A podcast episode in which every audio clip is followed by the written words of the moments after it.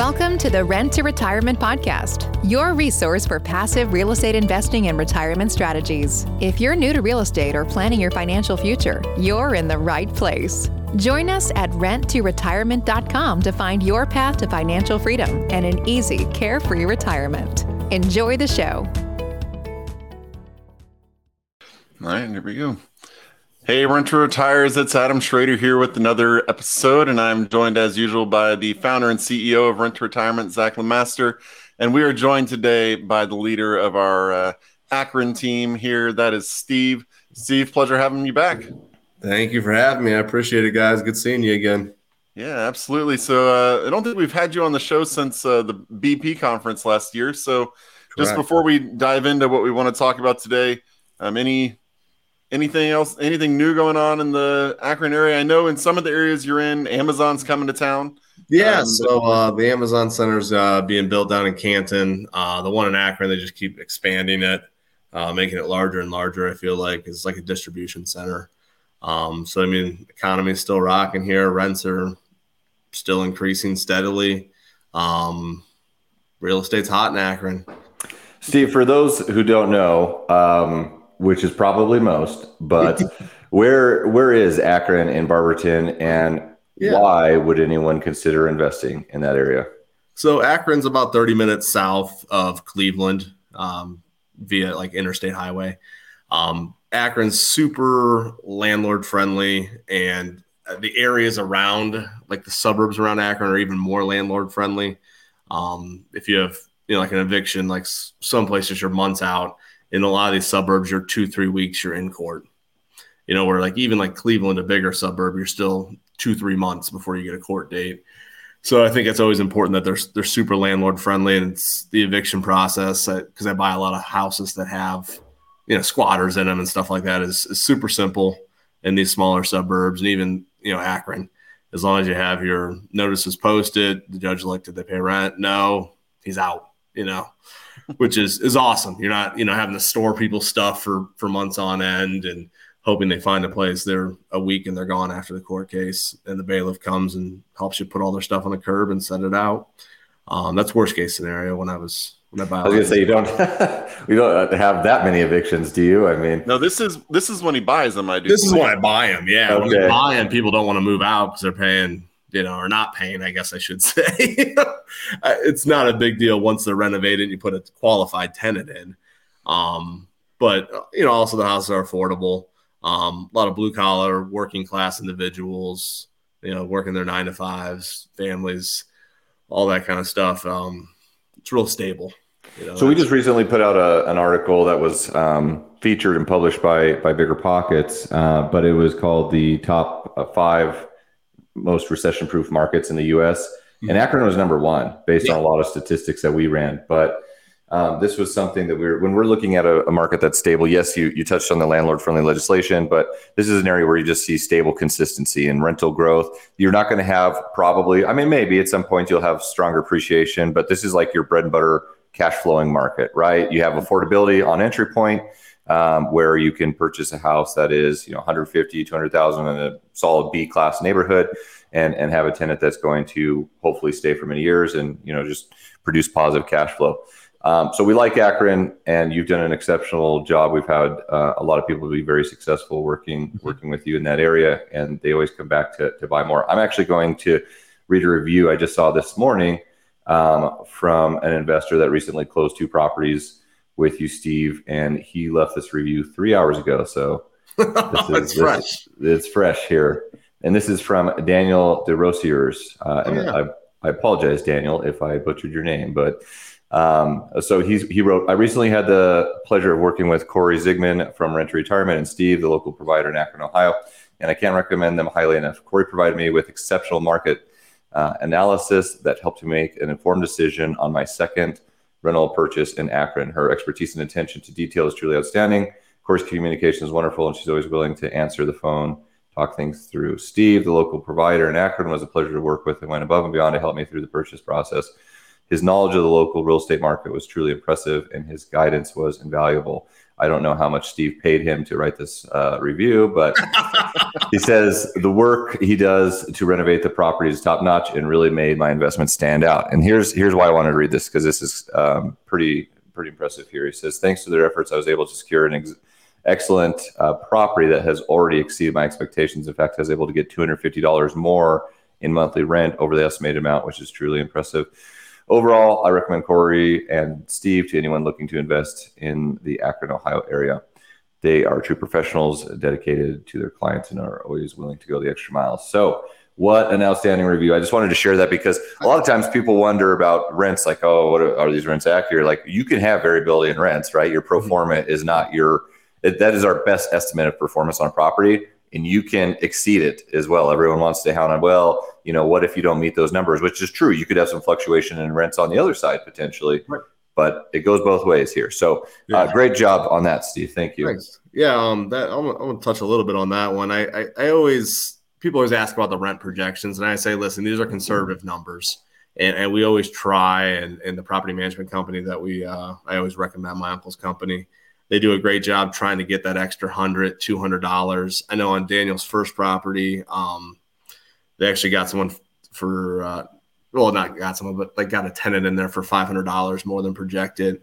Uh, it was an insurance. Uh, their house had some damage to it or something, a fire, and uh, our leasing agent was able to secure them in Daniel's first property, you know, five hundred dollars over projected.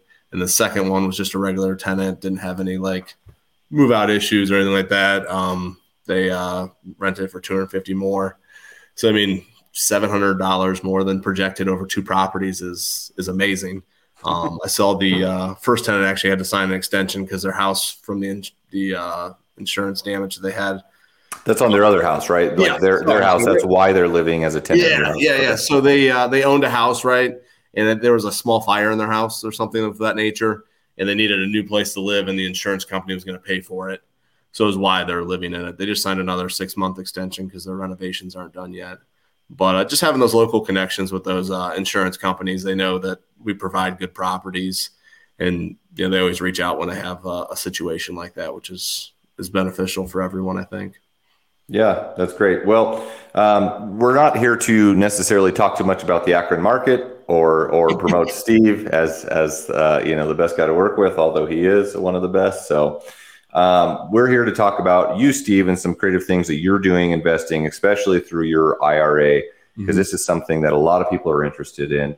Almost everyone has an IRA or potentially 401k to some degree and there's a lot of things that you can do with it. Um, and you're, you know, you're a professional investor. You're you're a house flipper. Mm-hmm. Um, you know, renovating uh, houses and then putting tenants in them and then managing them long term. That some of those you you keep, some of those you uh, yeah. sell to turnkey investors, but you do a lot of investing creatively yourself. So let's dive into that and hear more about what you're doing on the IRA side. Yeah, so I opened a, uh, a self-directed uh, Roth 401k. Um, and, and, what this does is it helps me uh, flip homes in the Roth as well as lend out of the Roth. So it's kind of a double edged sword because you know you always need lending for for doing flips and you're trying to do a lot of volume. So to help build that capital, um, we would buy the house in the IRA, the Roth IRA, and we would do the renovations. And then once we sell the property, whatever the, the margin was is tax free kept into the Roth IRA. So let's just say, for example, you buy a house for 100 grand. Um, you know, you put 25 into it, you sell it for 150. The 25 you made in profit stays in the IRA, the Roth IRA, tax free. So when you go to pull it out when you're 59 and a half, you get those proceeds tax free, which is amazing, right? Because it helps takes down the taxable income that you would make on a normal flip and then it keeps it in there long term. And then what we do with the money once it's in the Roth IRA, we then take that and lend it to ourselves. And you can charge yourself whatever the fair market interest rate is points, legal fees, whatever. And then you lend against that that house that we flip. And then we keep doing that, keep rinsing, repeating, rinsing, repeating. Uh, the only thing I'd be careful of is you got to make sure that uh, you don't do like 100 flips in your Roth IRA in one year they'll hit you with a it's called a UBIT tax is what it's been explained to me as. Um, unrelated business tax, income tax, or something like that. Now, is that on on just the IRA or also the 401k? Because it was my understanding that that is not charged. And this is more or less if you're using lending, at least what I'm talking about to buy a house and you know the long term hold. You get UBIT on self-directed IRA, but not necessarily 401k is what I understand. Is that accurate or? I've never looked into buying them and holding them long term. Um, I always liked my understanding is if I if I held it in the the 401k or the Roth, um, I wouldn't be able to get that depreciation from uh, your normal depreciation in schedules and stuff like that. So I've always done it short term holds in them with the flips, and then also just the lending. But they said if you like make a business out of flipping in your Roth, then that's where it shows that it's like a business activity. But if you let's say you flip 50 homes a year and you only do four, in your Roth, then it's not like you're running a business. You're only doing a little bit in the Roth. And what I liked about what you were talking about is you mentioned how you're doing it with, you know, with the business partner there. And so one of the biggest things whenever you are doing this is the cost of money is right. just, you know, you're paying points to some random person as opposed to, you know, if you're trading back and forth, essentially, your money's staying with you. Right. You know, you're able to keep it all in house. So that reduces the amount of capital that you're actually using. Yeah, for sure. So if you're, you know, lending it to yourself, you're, you know, getting the points off of, of the deal plus the interest, which kind of keeps it in house. I mean, because I have several lenders that lend me money, individuals, companies, you know, whatever it might be, and they all, you know, make double digit returns plus points. You know, if, and if you could keep that money into your own account or your own retirement account, why not? You know be your own bank, right? Yeah, I love it. I mean, bank. exactly. So this this is a this is a tax strategy uh, is is mainly the play here, right? Yeah. Because it's still it's still the limiting factor is is capital. Um, you know, it, it, comes down to how much money do you have in your IRA and, and what do you do with it? And this isn't just IRA or, 401k. Um, this this would be applicable to say a, a whole life insurance policy where you have a cash value. You can do the same thing there where you pull money out and, and be the bank.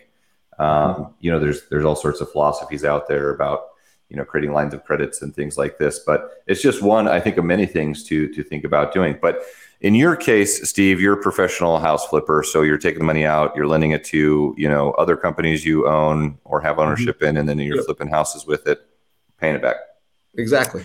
Um, with the house. So but that's not the only thing you can do with an IRA, right? That's that's one yeah. option. To say because a lot of like our investors, they're not they're probably not going to be active investors or flip houses. They may, uh, you know, but they're they're busy professionals. They want to own rental real estate, so they can also take money out. I mean, this is a big discussion with IRAs. Like, do you leave the money in and, and buy property through the IRA? We'll talk about that. Mm-hmm. Or do you you take it out at whatever penalty and then use it as a down payment? But you can also lend it, right? You can also be a lender. And yeah. that way, if you don't have a hundred thousand dollars in a IRA to go out and um, flip out. Like you can maybe chunk out smaller portions of that to lend to, to some degree. And then yes, those contributions have to go back into the IRA, right? Mm-hmm. Yeah. So I have people that lend out their self-directed IRAs to me, you know, and then once the, once I'm done with the house and I sell the house, their funds are returned into their IRA and they get double digit returns and uh, secured by a personal guarantee and uh, the real estate of a first position lien. So that's probably half of the lenders that lend to me use their some sort of retirement account that's self-directed. Um, so it's a strategy that's used a ton, I think. Let's talk about private lending a little bit, and and I think let's uh, hit on some points and that are that go beyond just your IRA, just about private lending to individuals, um, because this is something I unfortunately have a lot of bad experience with, yeah. um, of lending money to people and losing it or not getting it back, and um, you know what what things you need to be conscious of.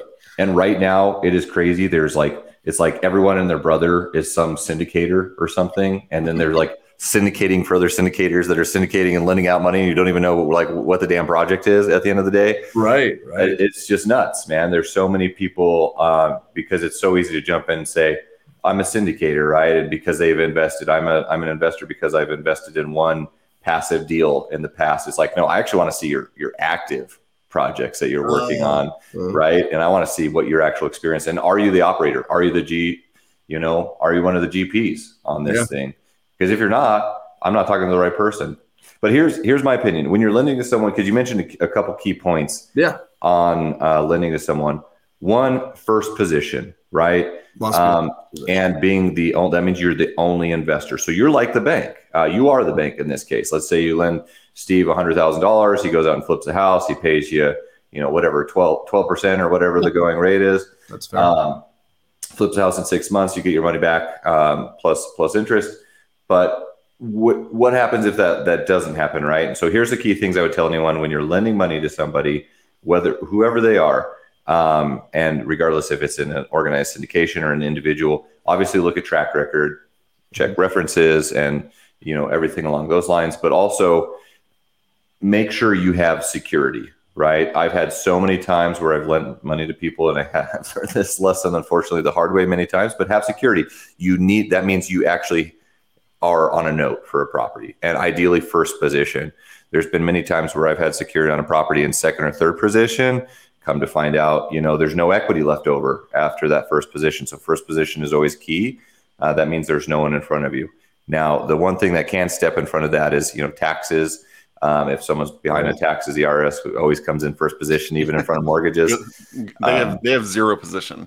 Yeah, they got their hands in everything. But also, you know, making sure you're lending something. Why why I don't really like um, too much syndication opportunities, uh, and and I much rather lend to individuals is because you're not pooled with a thousand other people on one project that you have zero visibility and control over, right? And as an LP, say in a syndication scenario, like something could go wrong, right? We've I there's there's a syndication that went bankrupt that I invested in five years ago, and that bankruptcy is still going on. Um, and you know, we're talking a lot of money. I was just an LP. There's nothing I can do besides go through the go through the bankruptcy process uh, and hope I get some money back, which I will not at this point because there's so many creditors. But before I go on my rants, I mean, Adam, what are, what are your uh, thoughts on lending capital, IRA or otherwise? Yeah, so I'm I'm with you, Zach. I mean, when it comes to lending money, I haven't personally done any, you know, investing to someone like Steve, but I mean, there's no way I would ever lend to someone and not be in first position. I mean, if you're putting all of your money or not all of your money but if you're the one doing it and you're putting your money in a position where you can lose it yeah i'm not i'm not giving it to someone else to lose um, if, you know if i'm going to lose it it's going to be my own fault not uh, not some other random person's fault that i'm losing money. Just have it just have security. That's all i'm saying is because uh, so many people are out there lending on promissory notes and um, and personal guarantees and, and maybe even throwing in a business guarantee. And while those are good to have at the end of the day, if you know crap really hits the fan, um, you need a physical asset to fall yeah. back on. That's where your money is secured by. Um, and you know the secured secured lending may not give you as uh, you know as highest interest rates as as uh, but someone is pitching you that, that has um, a project where they're they're just giving you a promissory note, but that's because there is security, right? And that's that's potentially red flag. So and you'll have to wait three to five years before you start seeing the uh, the real returns like you probably had to do in your syndication? Oh, let, yeah, just and I'll, I'll, get off my soapbox here. I don't want this to be, you know, uh, me just complaining about that. But this is in the syndication, by the way. Yeah, it was is a five year term. I received monthly payments for five years, uh, as if the project was going fine. And so, and but when it came time to to exit the deal, that's when we found out that there was they were severely underwater. The project was delayed, and I get it. Like that's real estate, that is risk, but there's nothing we can do there. So we probably just through the interest payments receive 10% capital back. I mean, um, anyways, Steve, let's hear more about kind of you know what how you specifically work with investors and um, get more back on the the IRA topic. Um, I, I was gonna say I was gonna touch on something with the lending. I think that we didn't mention that's I think critically important. Um, you said first position, great, mortgage on the house, and then also the personal guarantee is great as well. But when you lend on the asset, you need to know the ARV. You need to know what it's worth, and know then the numbers, yeah, on the numbers, and then the rehab. You need the person doing the rehab to rehab it and then get draws and pay you back. So let's say the purchase is 100, he needs 50 in rehab, and then the ARV is 200. Well, he needs to write a scope of work or at least list out something and saying, hey, I'm going to do these things to the property so we can get to that high ARV. And then as he completes these, send him a draw. but he has to put the money out first, or whoever's working. I guess I shouldn't say he, whatever individual is. I think that puts you in a lot more of a secure position as well because you're not over leveraged from day one if you give them the rehab plus the purchase. Yeah, you don't pay a contractor or builder up front, uh, right yeah. before before any work's done. Um, and I, I, yeah, I think that's important. But yeah, m- most importantly, know know the numbers. Make sure that there is yeah. a plan in place. What is the exit strategy? What mm-hmm. happens if that exit strategy doesn't pan out like you anticipate? What else can you do with that? Right? Can you refinance? And so, just to be clear, if you're in a first position, you are the bank on a property. Right. Um, if that person defaults or doesn't finish project or whatever, you have to foreclose. You have to mm-hmm. go through that process. So state legislation is also important. Mm-hmm. You talked about you know some some state legislation in Ohio previously and or in, in the Akron area, uh, and you want to look at maybe the foreclosure process because if you're lending to someone in a state that doesn't have a very quick foreclosure process, maybe that first position is less attractive, right? I mean, one of the interesting thing is you talk about that. I mean, we invest in Florida where it is really easy to kick a tenant out. Um, the foreclosure process there, though, that's two years. You know, so I mean, it, it's it. There might be some places that are great landlord friendly wise as owners, oh. but in terms of getting, or not owners, in terms of tenants, but getting an owner out is a whole different ballgame um, in that mm-hmm. regard. So that would be an area to invest in and maybe not lend in, right? So, um, all right. Well, let's Steve. Can you explain more on the the draw structure because this is really important to you know a lot. If someone's asking you for all the capital up front and you know they don't have this plan, I mean these are all red flags to look at when you right. lend someone money, whether it's through your your IRA or not. Um, but can you explain the draw process? What you were saying a little bit more? That yeah. wasn't clear to me exactly. Does that mean they're paying them back slowly over time, or they're releasing more capital as a project uh, progresses? Yeah, so they're they're releasing more capital as, as stuff is completed. So let's say your total loan amount is one hundred and fifty thousand, right?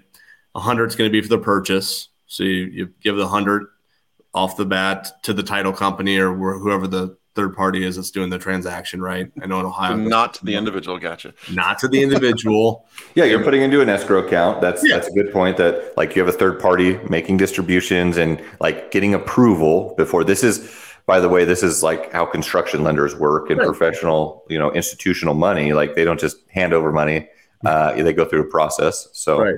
So you, you secure the asset, right? You give them the hundred thousand and then they're like, "Hey, we need fifty thousand to renovate it." Right, so your total loan's one hundred and fifty thousand. Um, when I lend it, I collect interest on the whole hundred and fifty, even if I haven't given them the draw yet, because I gotta earmark that money that that's theirs. So they should give you some sort of scope of work and like cost, right? Like I'm going to put in an HVAC system, it's going to cost five grand. Okay. So then once they do so many items, they say, Hey, I'm ready for a draw. You send a, an inspector out. You can go out yourself. You can ask for a video walkthrough, whatever you need, right? And you verify those items are done, and then you go ahead and, and release a draw. So then that way, as more gets completed, your amount of money out to them increases. And also, I think something um, I like to have all the interest payments rolled in personally. So I just pay off at the end when I sell the house because these are, you know, three to six month projects. Um, but someone I, I talked to that does a lot of lending um, lends to me as well. He always does monthly payments. And you're like, well, that sounds like kind of a hassle, right? But right away, if they're in default after month one, you can start your foreclosure process. You don't have to give them any draws because they're in default, right? So you're collecting that interest payment every month. But if if they don't pay, then obviously you can act faster than waiting for the full six months or 12 months terms you have. So I thought so that was, is that typical that you pay people monthly? Uh, I, I, like to, I like to roll all the payments in to the, the end. So the one guy that does uh, monthly payments that lends to me, we close the loan and then I write him a check for three or four months in advance. So I don't have to worry about. Yeah, it's, it's a hassle, but that's a very good point. Like that you're in default, right? You don't have to wait for the whole term to technically yeah. be in default if you're having the, the monthly. And you can start payment. the foreclosure, and obviously you're not going to give them a draw at that point, right? So then you've protected that other fifty thousand dollars that you were going to lend to them. And then I, I, think the risk tolerance, right? Adam talked about earlier, right? If anyone's going to lose the money, you want it to be your, your own decisions, right? Not someone else's. So uh, one of my good buddies says, you know, he does a lot of syndications and other things like that. He always says like how much of your net worth are you putting in there, right? Are you putting in 50% of your net worth into this investment? If it goes wrong, you're like screwed. Or are you putting in 5%? It's not necessarily the dollar amount you're putting in, it's the amount of your net worth. Are you okay risking that amount? Because there's a risk to everything, right? I invest in syndications too. You know, I'm actively in two of them right now. I'm not a syndicator, but you know, I, am in two myself. So I, I see the risk, but I mean, I did smaller amounts that were, you know, if I lost it, it was going to be okay. It's kind of the way I look at it. That's a huge point of like what percentage of your capital are you investing in into different projects, right? I mean, real estate included, or really anything. Mm-hmm. Now, I'm I'm probably not following that same advice because I'm I'm not very diversified across different assets because we only invest in real estate. Same here. Um, but we are diversified within real estate, different yeah. locations, asset classes, mm-hmm. um, you know, projects and and things like that. So yeah, um, I'm I'm with you on that. I'm 100 percent into real estate. I don't I don't have anything else, but I'm diversified in different areas around Ohio, and then into syndications, and then into hard money lending, and then I got an Airbnb in Myrtle Beach. So I kind of spread it out as, as as much as possible. Like you said, I'm diversified in real estate. So you're not you're not like Adam who goes to Vegas over the past week and doesn't work and puts all his money on red. He's only down half it on red and half it on black. I never lost until it went to green. yeah.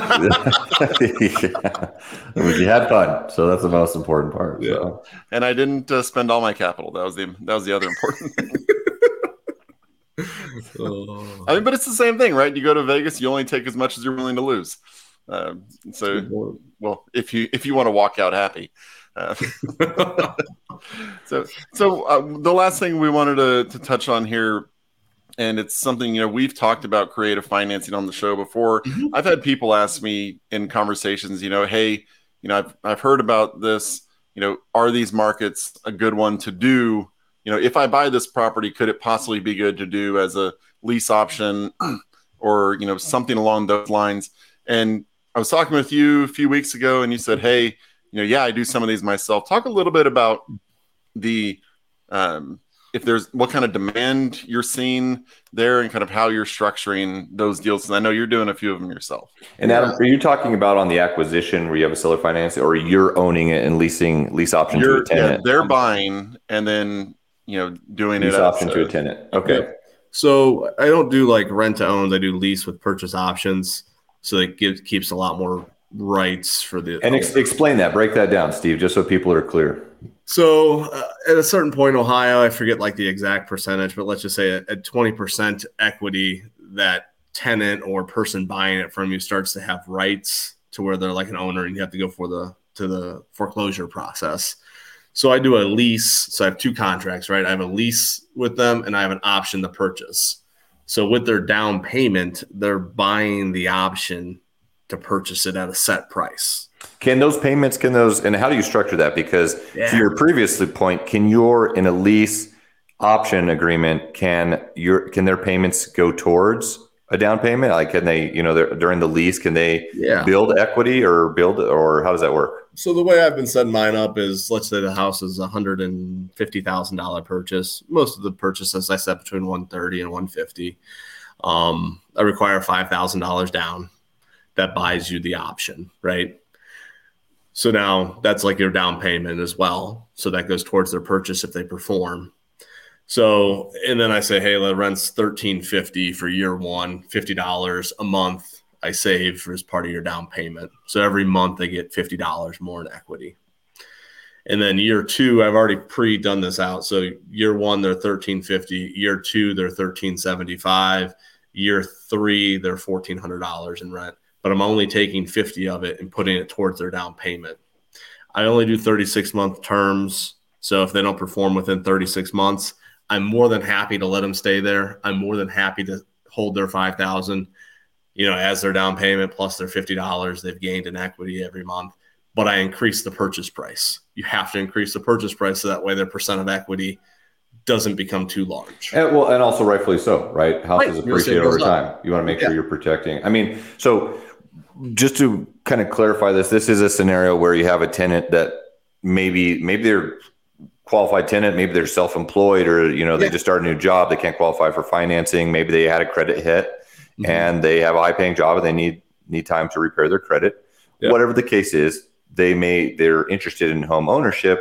Um, and usually those are people who are great tenants because you Yeah. know they have that ownership that like they want to buy that house, right? They're going to take care of that house, maybe do some maintenance things, and Mhm. you know just have a high likelihood of staying and and for many years not having vacancy and, Yeah. and turnover costs but really? And you can be strategic where yes they have this down payment where if they don't execute the uh, the option to purchase then Mhm. you know you, you've made more money through the initial money you've collected um, which you know not sometimes maybe plans change and they don't execute that option.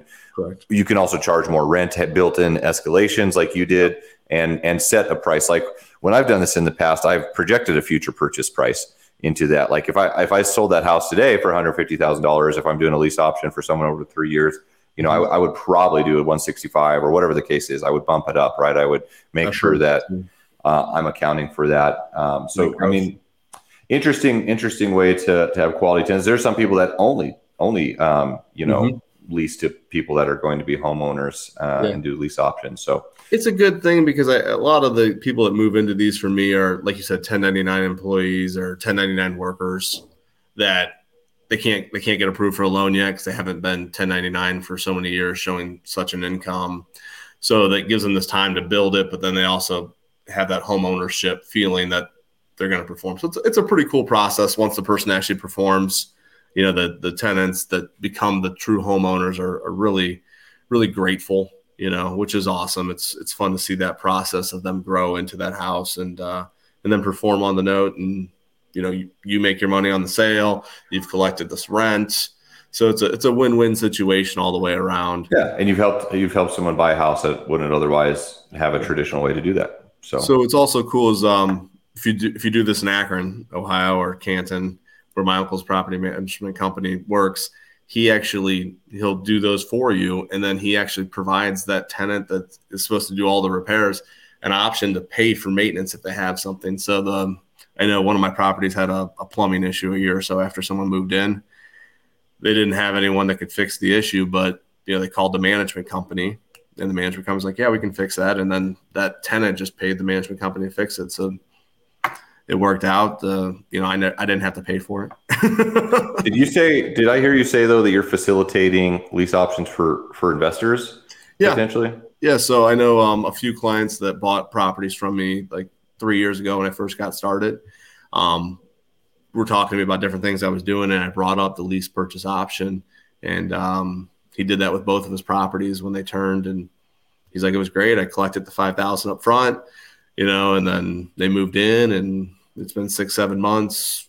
They paid every month. And he's like, there's, there's no maintenance ever. There's- how, how do you find those tenants uh, it takes a little longer, you know, and, and you have to look at it and be like, all right, they still have to qualify as a tenant, right? And then they got to be like, are they ever going to actually get that credit up to that point where they can perform? Is something you want to kind of peek at as well. Kind of ask them their game plan. You know, what do you, how are you going to perform on this house, right? So I think it takes a little longer to find the tenant because you're asking for a larger payment up front. They have to be able to save money, right? Which is sometimes an issue. You know, it's, it's why sometimes they are tenants. They can't save that money for the down payment, you know, and in this way, it kind of helps them build it as well over time, taking that $50 each month and adding it to their, their initial down payment. So I would say the finding of a tenant is a little longer, but it's also, you know, hopefully a longer term solution for, you know, in case you're afraid of turnover or something like that. Typically, these people, if they put down $5,000, they're they don't want to lose that money. They're going to perform, you know, or at least try to. Um, Yeah. So I think, you know, I'd say the average tenant we find in, I don't know. So a lot of times we find them right before the, the property closes or something like that. Usually takes a couple weeks. Uh, worst case, usually 30 days. Sometimes these lease to purchase options will take 30 to 60 days. It does happen, you know, but that's something you account for and just know, know going into it, it's a little bit more of a vetting process. Fantastic. Well, Steve, we want to thank you for joining us today. Really appreciate it. Uh, if y'all want to see what Steve's doing, you can head on over to rentretirement.com, click on the active inventory.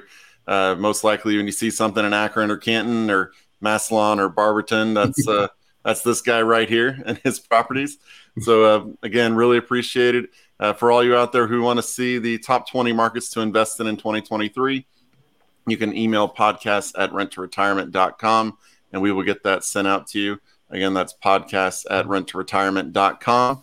Uh, also, if you leave a review on whatever podcast platform you use, take a screenshot, email it to that same email address, and we will get you a $10 thank you gift card, as well as uh, put you in a $500 raffle for a closing cost credit. I uh, really appreciate the time you all spent educating yourself today, and we'll talk to you on the next episode.